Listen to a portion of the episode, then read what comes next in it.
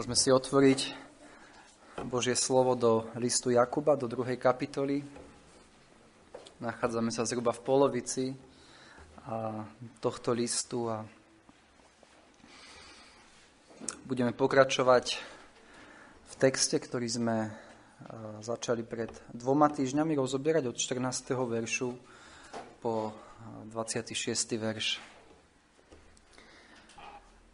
A vieme, že základná doktrína, ktorú priniesla protestantská reformácia, bola doktrína, že sme ospravedlnení pred Bohom jedine vierou v Pána Ježiša Krista. Po latinsky sa to volala sola fide. Jedine vierou. To znamená, že človek môže byť zmierený s Bohom jedine skrze vieru Pána Ježiša Krista ako jediného spasiteľa, jediného záchrancu, ktorého Boh poslal pre hriešnikov. To, aby sme boli ospravedlnení však na Božej strane, vyžadovalo o mnoho viac. Boh musel poslať svojho syna na túto zem, aby naplnil zákon, aby zomrel za hriešníkov ako ich zástupca na kríži. A táto doktrína, že sme ospravedlnení jedine vierou, hovorí o tom však niečo prvom rade Boh robí, ale čo musí urobiť človek, aby bol spasený. A podstatou tejto doktriny je to, že je to jedine viera v Pána Ježiša Krista ako prostriedok, ktorým sme ospravedlnení, alebo keď chceme to slovičko ináč povedať, vyhlásení za spravodlivých pred Bohom. Je to jedine vierou a vieme, že táto viera je dar od Pána Boha. A teda nie sú to naše zásluhy, nie sú to naše dobré skutky, nie sú to zásluhy nejako, niekoho iného, nie sú to zásluhy svetých, nie sú to nejaké náboženské ceremonie, ktorými sme ospravedlnení, nie sú to modlitby, ktorými sme ospravedlnení, ale sme ospravedlnení jedine vierou v Pána Ježiša Krista. A teda spasenie je jedine z Božej milosti, ktorú, ktorú túto milosť príjmam cez prostriedok, ktorým je viera.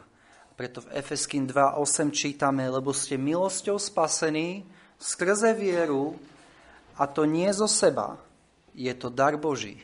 Nie zo skutkov, aby sa nikto nechválil. A rovnako rímským 3.28 apoštol Pavol hovorí, a tak usudzujeme, že sa človek ospravedlňuje vierou bez skutkov zákona. Sola fide, jedine viera ako prostriedok, ktorý príjmam túto Božiu milosť. Takže toto je jasné učenie Biblie a základná pravda, ktorú verím, všetci vyznávame. A potom prichádzame do listu Jakuba, do druhej kapitoly, kde čítame vo verši 24. A tak teda vidíte, že sa človek ospravedlňuje zo skutkov a nie samo z viery.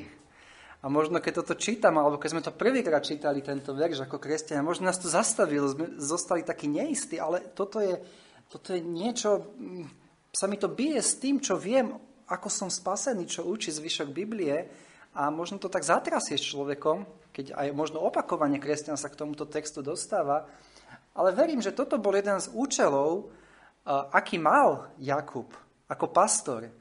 Viete, keď, keď pastor vidí, že zhromaždenie napríklad spí alebo je v stave, kedy sa, sa uspokojí v tom, že má vieru, že, že vyznáva niektoré biblické doktriny, ale sa to neprejavuje v živote tohto zhromaždenia, tak je dobre, keď, keď povie tom, týmto ľuďom niečo, čo ich zastaví, čo ich, čo ich aby sa prebrali, čo ich, čo ich prinúti rozmýšľať. A verím, že toto je jeden z účelov, ktorý Jakub mal. Čítali sme druhej kapitoly, ktorá začína o tom, že prišiel, prišli do zhromaždenia dvaja ľudia, jeden bohatý a chudobný, a, a títo kresťania ponížili tohto chudobného tým, že uprednostňovali, uprednostnili tohto bohatého. A vidíme, že nebolo tam niečo v poriadku v tomto zbore, niečo zle konali. A, a Jakub to musí riešiť. A potrebujem ukázať, Viera bez skutkov je mŕtva. Nemôžete sa spoliehať iba na význanie, ak sa vaša viera neprejaví a, ovocím alebo skutkami. A hovorili sme pred dvoma týždňami, že aby sme správne porozumeli tomuto textu, ktorý sme čítali, potrebujeme si zodpovedať na začiatok otázku, či je zámerom Jakuba učiť v týchto veršách, veršoch o tom, ako je človek spasený. A videli sme, že nie, toto nie je zámer, ktorý má Jakub. Jakub vie, že človek je spasený jedine vierou pána Ježiša Krista, ale otázka, ktorú Jakub rieši v týchto veršoch je, ako má vyzerať táto viera, ako má vyzerať viera, ktorá ma jediná môže spasiť?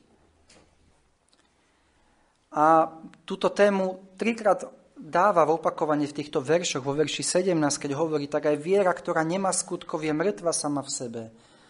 A vo verši 20, a či chceš zvedieť o prázdny človeče, že viera bez skutkov je mŕtva. A vo verši 26, ako aj telo bez ducha je mŕtve, tak je i viera bez skutkov mŕtva. Opakovane prináša túto tému. Aká má byť viera? A čo sa učíme z tohto textu je, že nie každý, kto hovorí, že má vieru, alebo kto hovorí, že je veriaci, bude aj spasený. A to je veľmi dôležité poznanie a veľmi dôležité si uvedomiť, zvlášť keď žijeme možno v kultúre alebo v krajine, kde mnohí povedia, že majú vieru, že sú veriaci. Ale čo nás učí tento text, že existuje niečo ako viera alebo pseudoviera, ktorá je mŕtva. Viera, ktorá nejako človeku neprospeje. Viera, ktorá nikoho nezachráni. A je to viera, ako sme videli, ktorá nenesie žiadne ovocie pokánia, žiadne ovocie zbožnosti, žiadne ovocie poslušnosti, žiadne ovocie seba zaprenia. Človek, ktorý má túto vieru, síce hovorí, ja verím, ja som veriaci, možno pozná základné doktríny kresťanskej viery, avšak možno verí tomu, že Kristus prišiel na tento svet, aby zomrel za hriešnikov. Možno chodí do kostola. Avšak táto viera ho vôbec nevedie k pokániu k ľútosti nad svojimi hriechmi. Táto viera vôbec nevedie k seba zapreniu, k poslušnosti a láske k pánovi Ježišovi Kristovi. A teda vidíme, že je to iba význanie, je to prehlásenie, že verím, ale toto význanie neprináša žiadne ovocie, neprináša žiadne skutky a preto Jakub hovorí, táto viera je mŕtva. Táto viera nič neprospeje. Pýta sa, či ho azda taká viera môže spasiť? A odpovedie nie. Takáto viera nás nemôže zachrániť. Viete, môžete mať v záhrade strom, ktorý vyzerá ako strom, to znamená, že má kmeň, má korene, ja mám na záhradke taký strom, ale tento strom je vyschnutý. Nie je v ňom život, neprúdi v ňom nič a neprinesie nikdy žiadne ovocie. Hoci sa tvári ako strom, a návonok, keď idete, vidíte, to je strom, ale je to vysknutý strom. Ten strom je mŕtvý.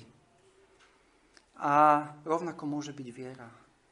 Čo vyzerá navonok ako viera, čo hovorím ako moje význanie a predsa môže to byť mŕtvé. A videli sme pred dvoma týždňami, že ak ja mám takúto vieru, takúto mŕtvu, prázdnu vieru, tak takáto viera neprespieje nič ako ako keď sú dobre priania bez praktickej pomoci. Ak nejaký človek potrebuje pomoc ja mu iba zaprajem niečo dobre, hoci je v mojej moci mu pomôcť, tak tomuto človeku to nejako nepomôže. Je to neprospešné, neosožné.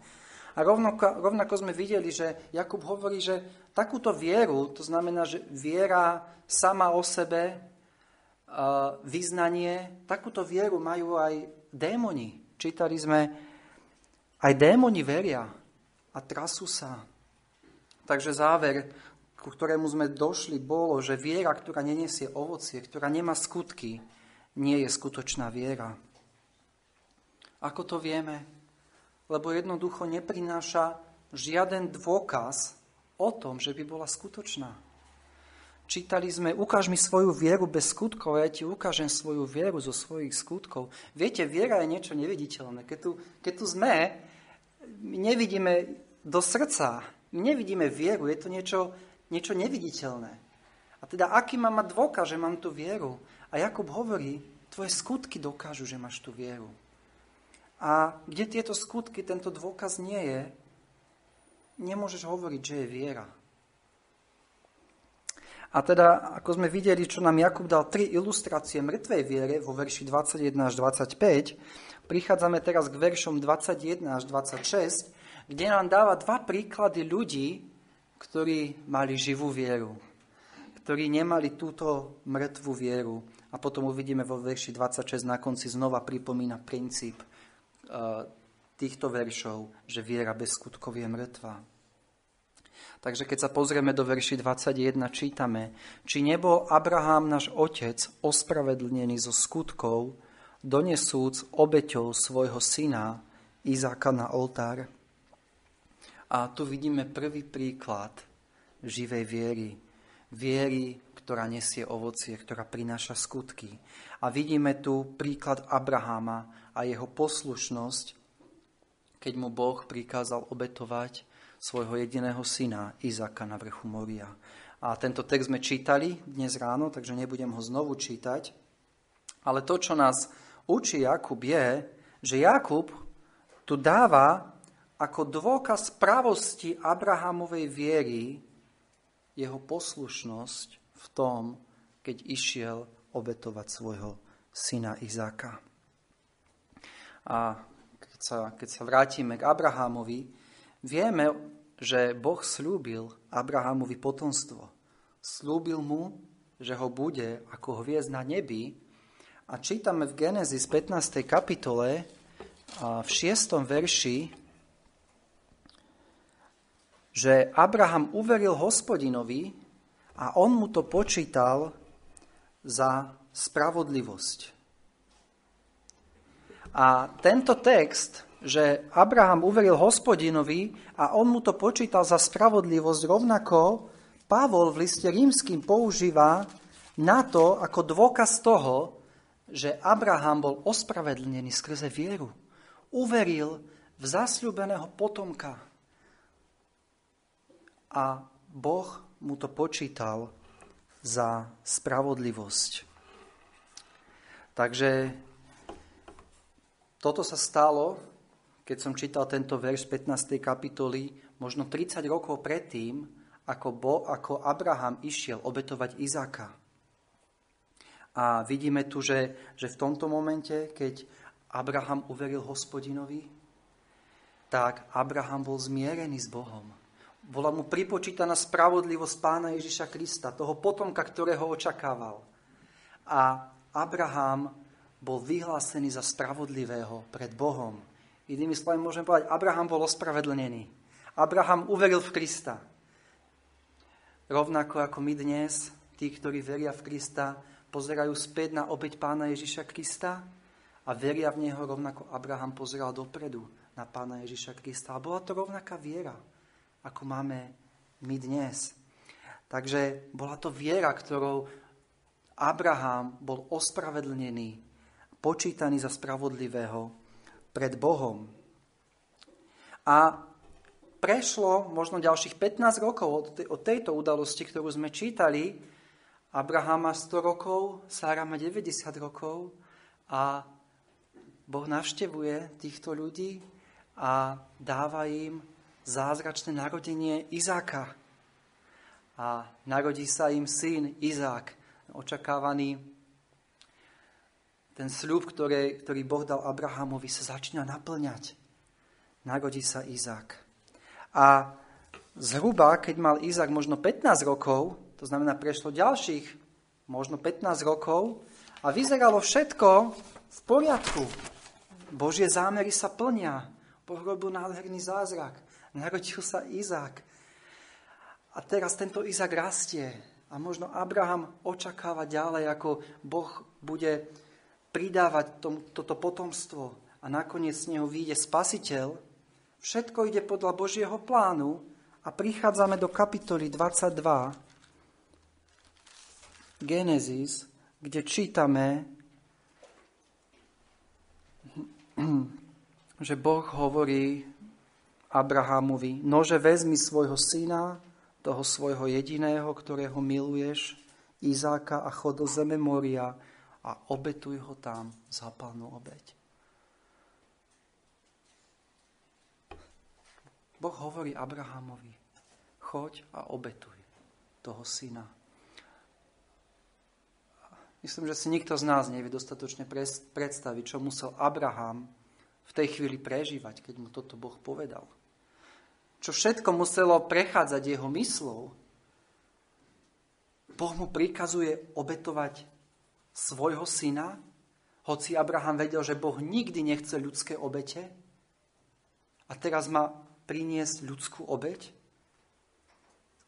Abraham možno premyšľal, Boh dal zasľubenie, že bude to Izák, cez ktorého Boh mu dá potomstvo a teraz chce, aby tohto Izáka zabil? Možno sa to priečilo všetkému tomu, čo Abraham dovtedy veril o Bohu, o jeho vernosti, o jeho sľuboch. A verím, že ťažko nám je to pochopiť, čo všetko musel mať Abraham v tej chvíli v mysli a aké otázky si musel dávať. A sa pozriem do nášho textu, vidíme Abrahama ako toho, ktorý začne argumentovať s Bohom, ktorý sa začne vyhovárať, ktorý začne dávať dôvody, prečo to nemôže posluchnúť. Pozrieme sa do verša 3. A Abraham vstal skoro ráno, osedlal svojho osla pojal so sebou dvoch svojich sluhov a Izáka svojho syna. Naštiepal dreva k zápalnej obeti a vstal a išiel na miesto, o ktorom povedal Boh. Toto bola odpoveď na to, čo mu Boh povedal. Abraham vstal skoro ráno a ide. Poslušne ide tomu vykonať to, čo Boh od neho požaduje. A sa pozrieme do nášho textu, vidíme vo verši 5, a Abraham povedal svojim sluhom, zostaňte tu s oslom a ja s chlapec pôjdeme až tamto a keď sa tam pokloníme, navratíme sa k vám. Mnohí vidíme v tomto texte Abrahamovú vieru v tom, že hovorí týmto sluhom, že sa navrátime k vám. A v liste Židom 11. kapitole 17. až 19. verš čítame, vierou obetoval Abraham Izáka, skúšaný súc, a obetoval jednorodeného ten, ktorý prevzal zasľúbenia a ktorému bolo povedané, v Izákovi sa ti bude volať Seme, rozum, rozumujúc tak, že Boh je mocný aj z mŕtvych skriesiť, odkiaľ si ho aj odniesol v podobenstvo. Vidíme, že Abraham mal v tej chvíli vieru, že Boh môže Izáka vzkriesi z mŕtvych. Vidíme to odhodlanie, tú poslušnosť. Abraham nikdy dovtedy nevidel niekoho, kto by bol vzkriesený z mŕtvych. Ale Abraham verí Bohu a verí, že Boh môže Izaka vzkriesiť z mŕtvych. A vidíme tu nádhernú Abrahamovú poslušnosť tomto texte. Viete, Abraham nebol dokonalý človek. Tiež čítame o jeho pádoch, keď klamal o Sáre, ale v tej najväčšej skúške jeho viery sa jeho viera dokázala ako práva. A ako sme povedali, Abraham bol ospravedlnený pred Bohom 30 rokov pred touto udalosťou. A, avšak teraz tým, že posluchol v tejto skúške pána Boha a išiel, aby obetoval Izáka, jeho viera bola dokázaná ako práva, ako skutočná. A preto, keď v Jakubovi čítame, či nebol Abraham, náš otec, ospravedlený zo skutkov, donesúc obeťou svojho syna Izaka na oltár. To ospravedlenie zo skutkov znamená, že jeho viera bola dokázaná tými skutkami a tým ovocím, ktoré priniesla. Môžeme povedať, my častokrát si slovo ospravedlnený spájame s tým, že keď je človek vyhlásený za spravodlivého pred Bohom, keď je pripočítaná Kristova spravodlivosť tomuto človeku. Avšak slovo ospravedlnený môže znamenať, že táto spravodlivosť je ukázaná na vonok, je dokázaná. A toto je, toto je ten zmysel, ktorý tu dáva Jakub. Jakub tu nehovorí o tom, že Abraham bol týmto činom, keď obetoval Izáka, teda keď išiel obetovať Izáka, že vtedy uveril v Krista, že bol ospravedlnený. Nie, to sa stalo 30 rokov predtým, ale teraz toto, čo urobil, táto poslušnosť, dokázala právo viery. Dokázalo, že to ospravedlnenie bolo skutočné. A bol ukázaný ako spravodlivý. Bol ukázaný a dokázaný ako veriaci človek. Na základe čoho? Na základe jeho skutkov tým, že bol poslušný Bohu a jeho, jeho skutky dokázali jeho vieru. A preto čítam, že bol ospravedlený zo skutkov. Lebo tieto skutky dokázali jeho vieru a ukázali ho ako spravodlivého, ako ospravedlneného človeka. Takže, aby som to zrekapituloval, Abraham bol ospravedlnený vierou ešte predtým, ako obetoval Izáka, keď uveril Bohu, keď uveril v Boží sľub spasenia, v zasľúbenom Mesiašovi. Ale potom Abraham bol ospravedlnený tiež zo skutkov, vtedy, keď obetoval svojho syna Izáka. Po 30 rokoch, keď bol dokázaný ako spravodlivý, lebo urobil to, čo Boh od neho požadoval. Bol poslušný a táto viera priniesla ovocie.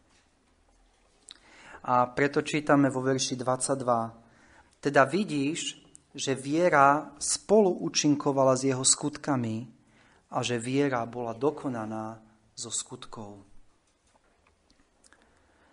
Čítame, že táto viera, ktorú mal Abraham, spolu účinkovala s jeho skutkami. Keby Abraham nemal vieru v Krista, keby nebol ospravedlnený, nikdy by nebol schopný posluchnúť Boha vidíme, ako, aká tá viera mala vplyv na jeho skutky a na jeho poslušnosť. A ďalej čítame, a viera bola dokonaná zo skutkov. To znamená, keby nemal skutky, keby neposluchol pána Boha, ne, nedokázal by, že jeho viera je práva a že bol ospravedlnený. Keď čítame, že viera bola dokonaná zo skutkov, neznamená to, že jeho viere pána Ježiša Krista niečo chýbalo. Že, že tým, že obetoval Izáka, doplnil niečo k tomu, čo mu chýbalo. Viete, to je katolický pohľad. Že Abraham, Abraham bol ospravedlnený, keď uveril v zasľúbenie Mesiaša, Boh mu to počítal za spravodlivosť, ale jeho viera ešte nebola dokonalá. Ešte musel k tomu pridať nejaké skutky. Ešte musel obetovať Izáka. A až teraz čítame, že bola dokonaná zo skutkov. A toto náš text neučí. Abraham bol spasený, keď uveril v Krista, keď uveril že v Mesiáša, ktorého Boh pošle. A bolo to ešte predtým, ako obetoval Izáka. A to, že obetoval Izáka, nejako nedopomohlo k jeho spaseniu. Ale táto viera bola dokonaná v tom, že bola ukázaná ako viera, ktorá je pravá ktorá nesie ovocie. A ako dospelá viera. Viete, to jak, keď znovu použijem ilustráciu stromu. Je to ako strom, ktorý je mladý, ktorý je živý, avšak je to strom. Avšak ešte, ešte nevidíme veľa ovocia na ňom.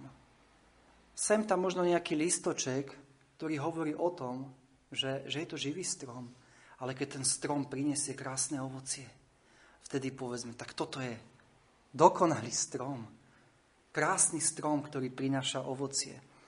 A, a rovnako, keď sa pozrieme do prvej kapitoly, podobnú myšlienku hovorí Jakub e, v štvrtom verši. A trpezlivosť nech má dokonalý skutok, aby ste boli dokonalí a celí, nemajúci v ničom nedostatku.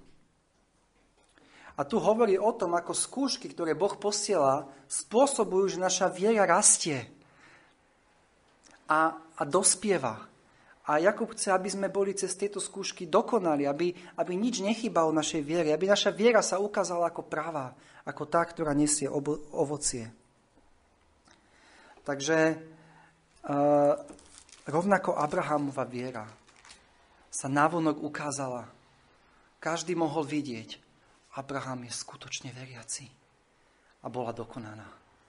Lebo sa tieto, priniesla tieto nádherné skutky, toto nádherné ovocie, keď neodmietol obetovať to najzacnejšie, čo mal svojho syna, Izáka. A rovnako aplikácia pre nás je, že keď my ideme časmi skúšky, keď je naša viera skúšaná, a tak týmito skúškami je naša viera zdokonalovaná a ako pôjdeme týmito skúškami, tak naše skutky, ako sa, budeme, ako sa zachováme v týchto skúškach, budú dokazovať právosť našej viery. Takže vidíme, že viera spolu účinkovala s jeho skutkami. A čo nás učí, že viera a, a skutky idú spolu. V tom zmysle, že viera a skutky sú, časti, ktoré, sú dve základné časti, ktoré tvoria kresťana. Ak mám skutočnú vieru, musia byť skutky. Ak mám, ak mám skutky, musia vychádzať z viery. A otázka je, je toto v tvojom živote? Spolu účinkuje viera s tvojimi skutkami? Doplňa sa? Vidíš to vo svojom živote, ako sa tvoja viera prejavuje v tvojich skutkách, ako tvoje, ako tvoje skutky vychádzajú z tvojej viery. Toto je nádherné učenie Biblie. A čítame vo verši 23. A naplnilo sa písmo, ktoré hovorí, Abraham uveril Bohu a počítalo sa mu to za spravodlivosť a bol nazvaný priateľom Božím.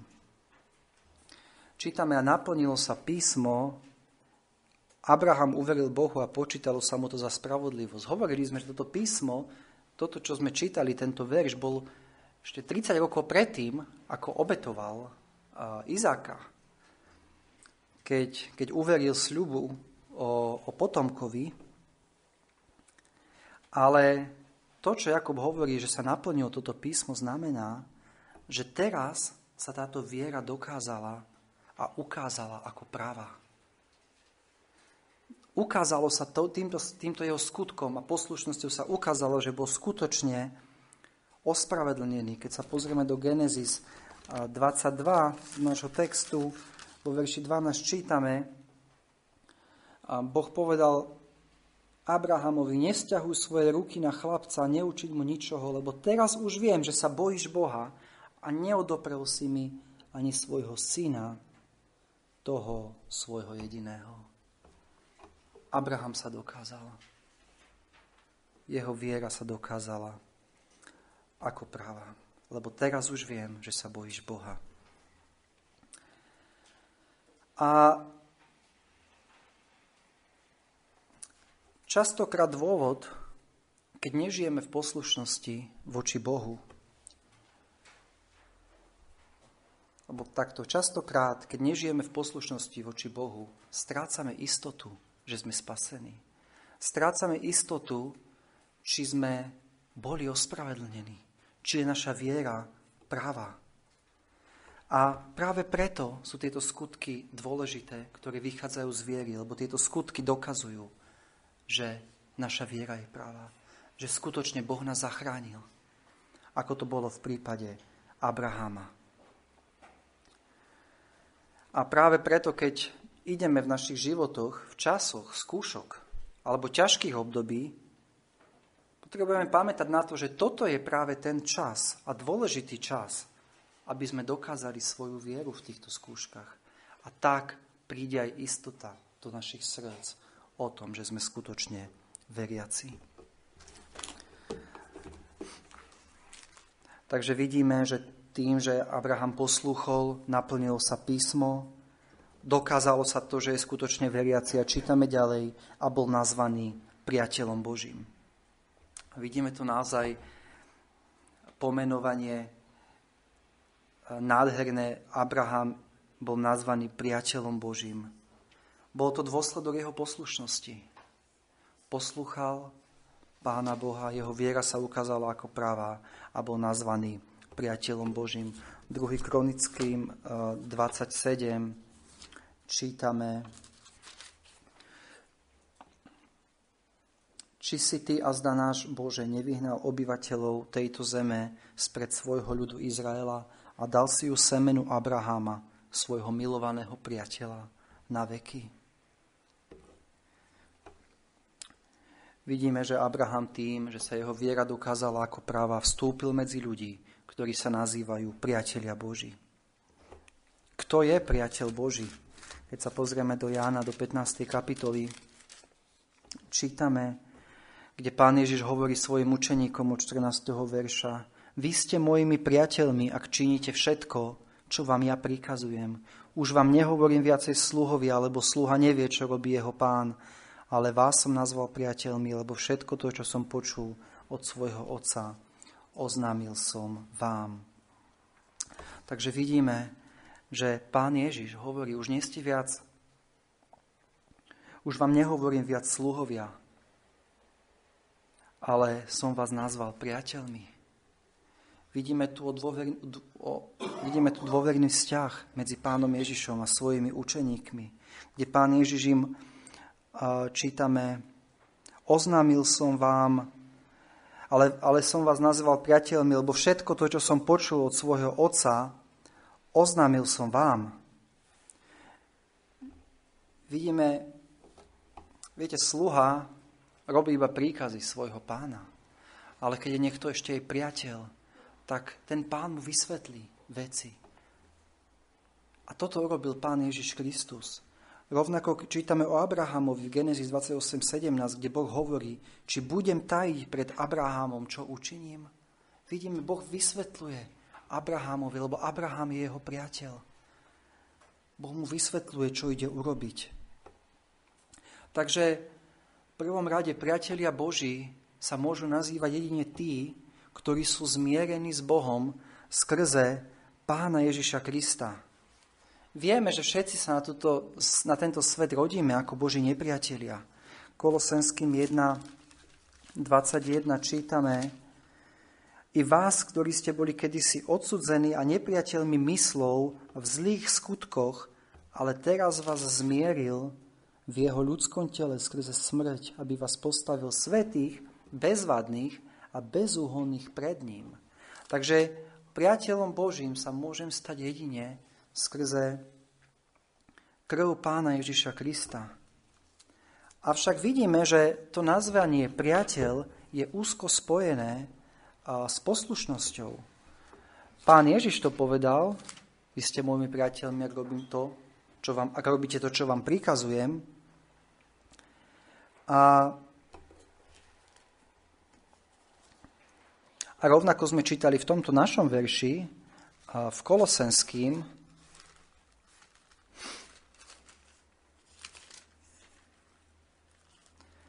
ale teraz vás zmieril v jeho ľudskom tele skrze smrť, aby vás postavil svetých, bezvadných a bezúhonných.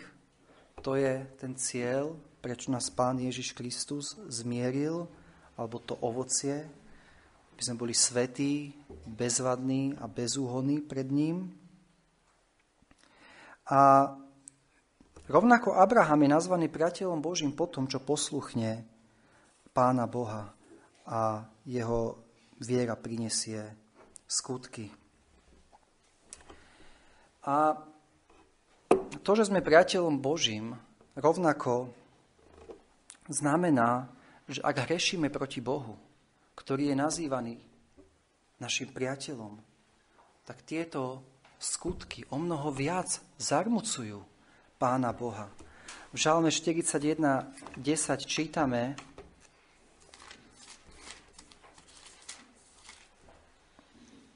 Ba ešte aj človek, s ktorým som žil v priateľstve a v pokoji, na ktorého som sa nádejal, ktorý jedol môj chlieb, pozdvihol petu proti mne.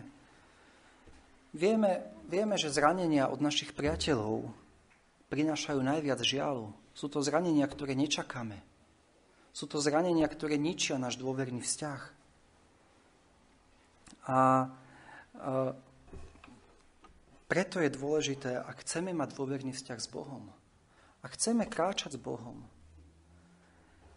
potrebujeme kráčať v poslušnosti Jeho slovu, poslušnosti Jeho prikázaniam.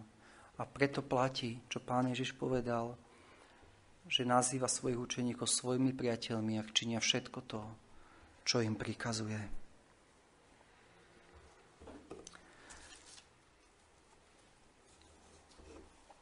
A vo verši 24 to Jakub sumarizuje a hovorí, tak teda vidíte, že sa človek ospravedlňuje zo skutkov a nie samozviery. Alebo môžeme to parafrazovať. Vidíte, že, sa, že človek je dokázaný ako spravodlivý svojimi skutkami a nie len zviery. Je to stále, Jakub inými slovami hovorí tú istú myšlienku, ktorú máme vo verši 18. Ukáž mi svoju vieru bez skutkov a ja ti ukážem svoju vieru zo svojich skutkov. Stále len inými spôsobmi to dáva pred nás, aby sme si to uvedomili. Takže videli sme Abraháma, ktorého skutky dokázali právosť jeho viery. A druhý príklad, ktorý nám, ktorý nám dáva Jakub pred nás, je Ráchab, verš 25 tak podobne aj smilnica Ráchab, či nebola ospravedlnená zo skutkov, keď prijala poslov a súrne ich vyslala inou cestou. A Jakub si volí Ráchab a verím, že ten dôvod je ten, lebo môžem povedať, že bola úplne iná, ako bol Abraham. Vidíme Abrahama, ktorý bol Žid, vidíme Ráchab, ktorá bola pohanka. A vidíme Abrahama ako muža, Rachab ako ženu, Abrahama ako človeka, s ktorým Boh hovorí ako vodcu. Vidíme Rachab ako smilnicu. Vidíme Abrahama ako toho, ktorý dostáva priame zjavenie od Pána Boha. A vidíme Rachab, ktorá len veľmi nepriamo sa dozvedá o Pánu Bohu. A predsa, keď sa pozrieme do listu Židov do 11. kapitoly vidíme tam aj Abrahama, aj Ráchab. A čítame, a tak podobne aj smilnica Ráchab, či nebola ospravedlnená zo skutkov. Vidíme, že Jakub hovorí, že rovnako Ráchab, ako Abraham, dokázala právo svojej viery a ukázala svoju vieru svojimi skutkami. A Prečo teda si vybral Jakub práve Ráchab? Verím, že aby ukázal, že nikto bez ohľadu na, posta- na svoje sociálne postavenie, bez ohľadu na to, ako dlho je kresťanom, akú veľkú má vieru, táto viera vždycky musí prinašať skutky. Či už to je Abraham, alebo či už to je Ráchab. Aj malá viera musí byť dokázaná ovocím. A keď sa pozrieme na, do Jozu, do druhej kapitoly, kde máme zaznamenaný príbeh e, o Ráchab, tak čítame tam, ja prečítam tých pár verčov, aby sme vedeli. A Jozua si Núnov poslal zo Šít tým a dvoch mužov vyzvedačov tajne povediac, chodte a prehliadnite zemi Jericho. A tak išli a prišli do domu ženy Smilnice, ktorej bolo meno Ráchab, a tam ľahli, aby prenocovali. Ale bolo oznámené kráľovi Jericha a povedali mu, hľa nejakí mužovia prišli sem v noci zo synov Izraelovi prešpehovať zem. A kráľ Jericha poslal k Ráchabi a odkázal jej, vyveď tých mužov, ktorí prišli k tebe, ktorí vošli do tvojho domu, lebo prišli na to, aby prešpehovali celú zem. A žena pojala tých dvoch mužov a skryla ich a povedala, tak je, mužovia prišli ku mne, ale som nevedela, odkiaľ sú. A stalo sa o tom čase, keď mali zavrieť bránu za tmy, že vyšli mužovia. Neviem, kam išli tí mužovia, honte ich rýchlo, lebo ich ešte dostihnete. Ale ona ich vyviedla hore na postrešie a pokryla ich ľanovými steblami, ktoré mala poukladané na postreši. A vyslaní mužovia ich honili cestou smerom k Jordánu až ku brodom. A bránu zavreli hneď, ako vyšli tí, ktorí ich honili.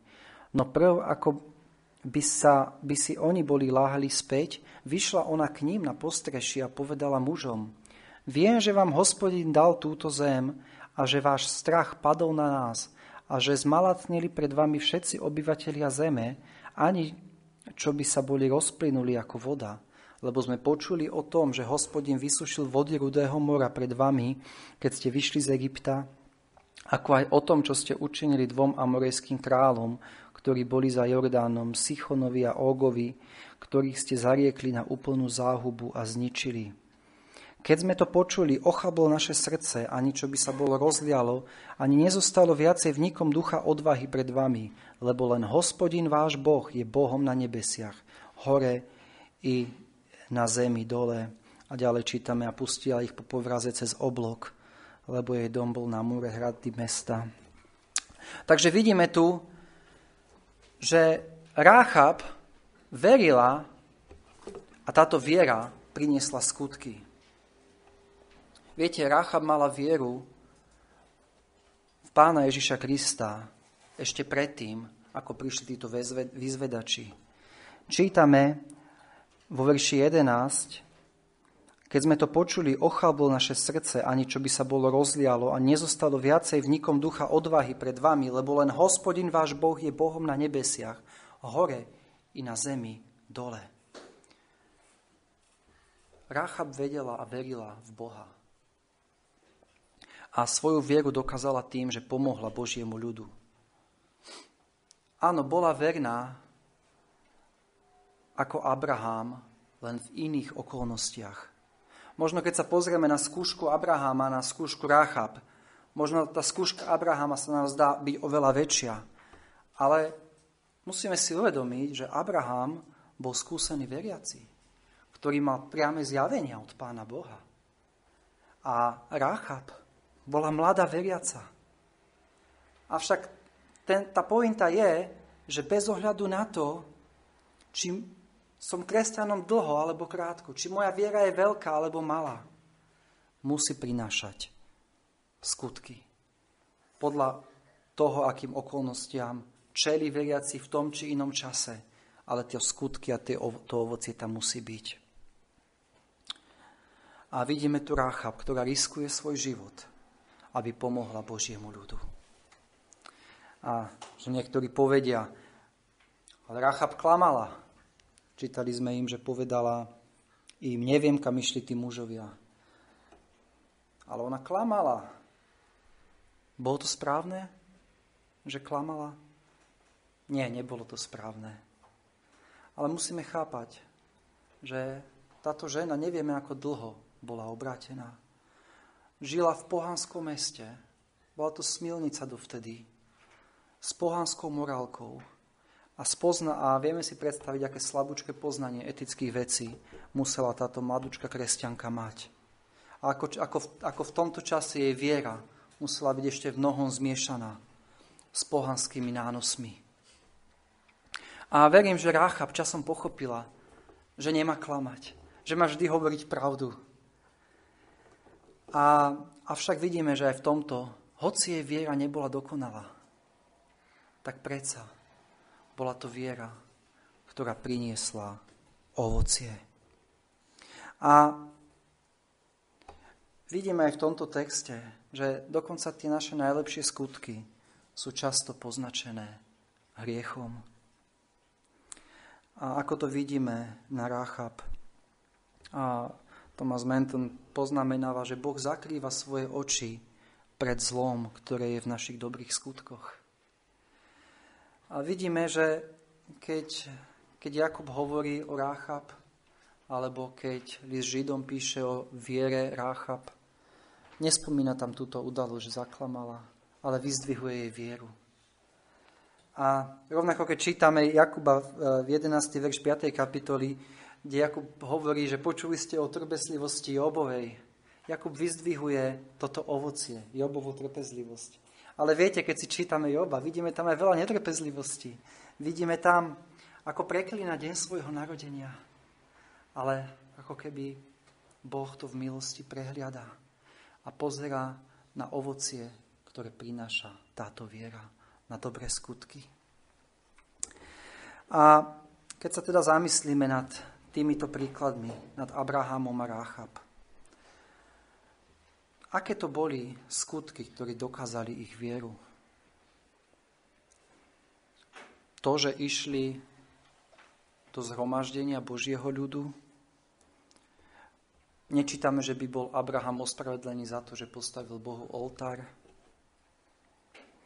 Keď sa pozrieme na tieto skutky týchto ľudí, vidíme, že to boli všetky skutky, ktoré dokázali ich vieru a boli to skutky veľkého seba zaprenia.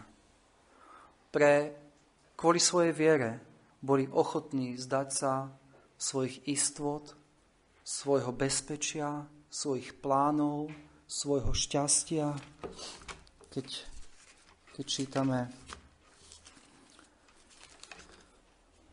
eh, Boh hovorí Abrahamovi, lebo teraz už viem, že sa bojíš Boha a neodoprel si mi ani svojho syna, toho svojho jediného. Muselo to byť obrovské seba zaprenie, ktorým šiel Abraham.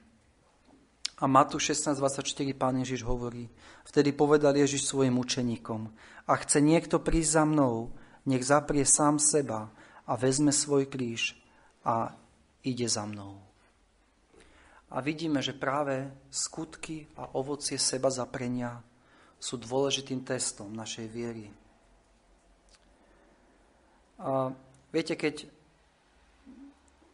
keď Božie cesty alebo Božie plány a naše plány idú spolu, veľmi nezistíme, v akom stave je naša viera.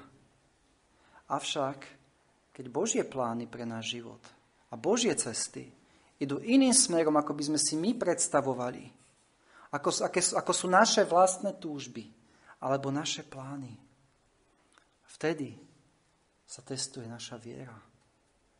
Čo urobím?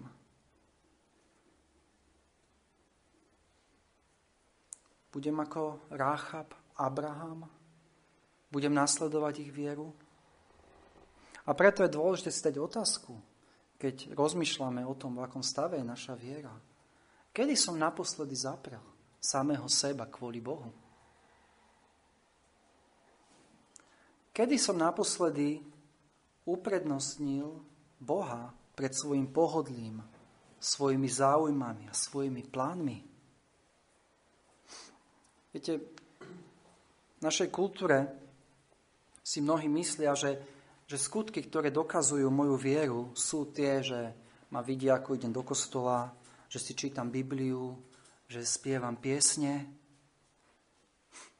Viete, ale keď sa pozrieme na Abrahama Rachab, tu vidíme obrovské skutky seba zaprenia, zapierania samého seba a nasledovania pána Ježiša Krista.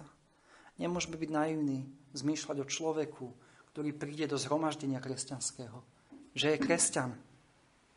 Nemôžeme to z toho jednoducho vedieť. Ale ako to zistíme? Ako to ten človek zistí? Zistíme to podľa toho, podľa čoho sa bude riadiť vo svojom živote. Či bude ochotný kvôli Bohu zdať sa svojich záujmov svojich túžob, ktoré sa protivia Božej vôle? Či budeme vidieť znaky seba zaprenia v živote tohto človeka? Toto je to, čo nám hovorí o pravosti našej viery.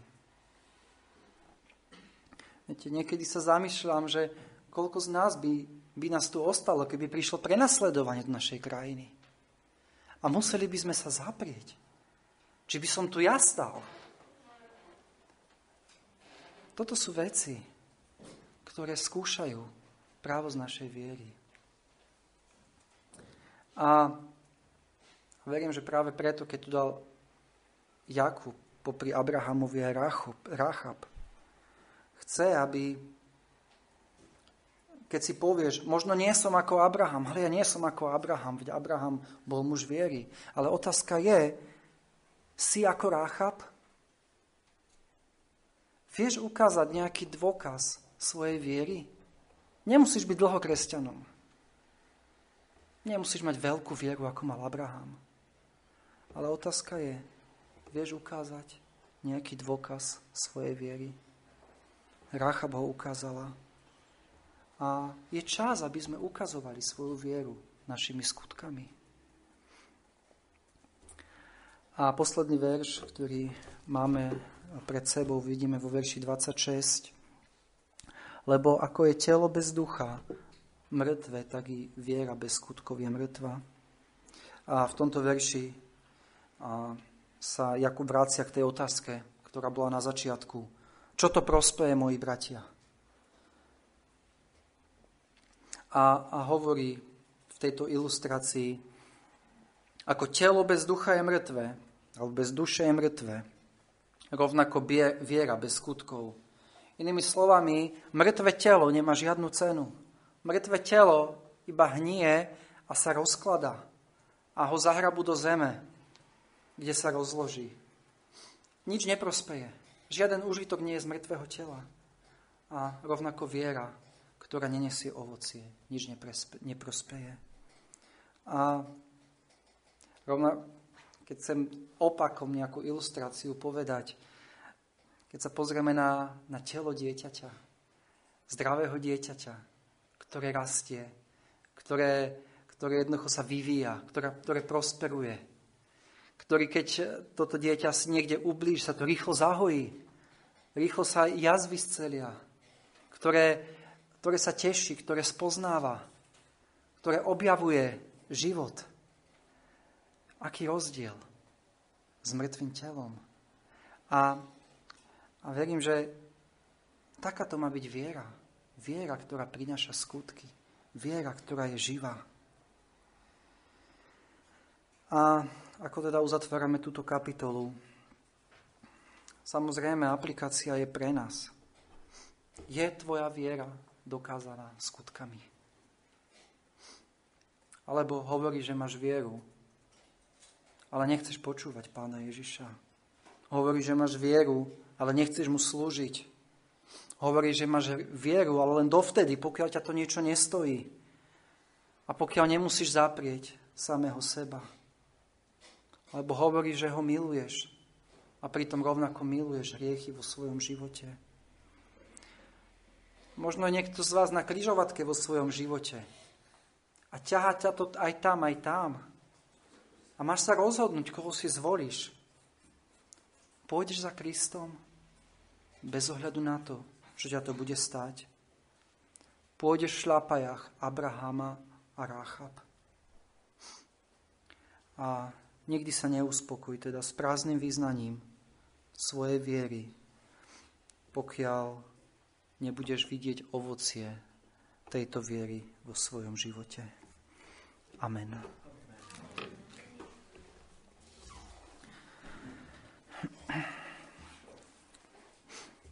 Ďakujeme Ti, Oče nebesky, za Tvoje slovo, ktoré sme mohli otvárať.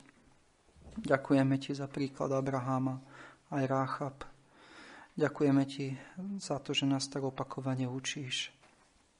Že naša viera sa musí dokázať našimi skutkami. A prosíme, Pane, aby sa tak mohlo diať v našich životoch. Amen.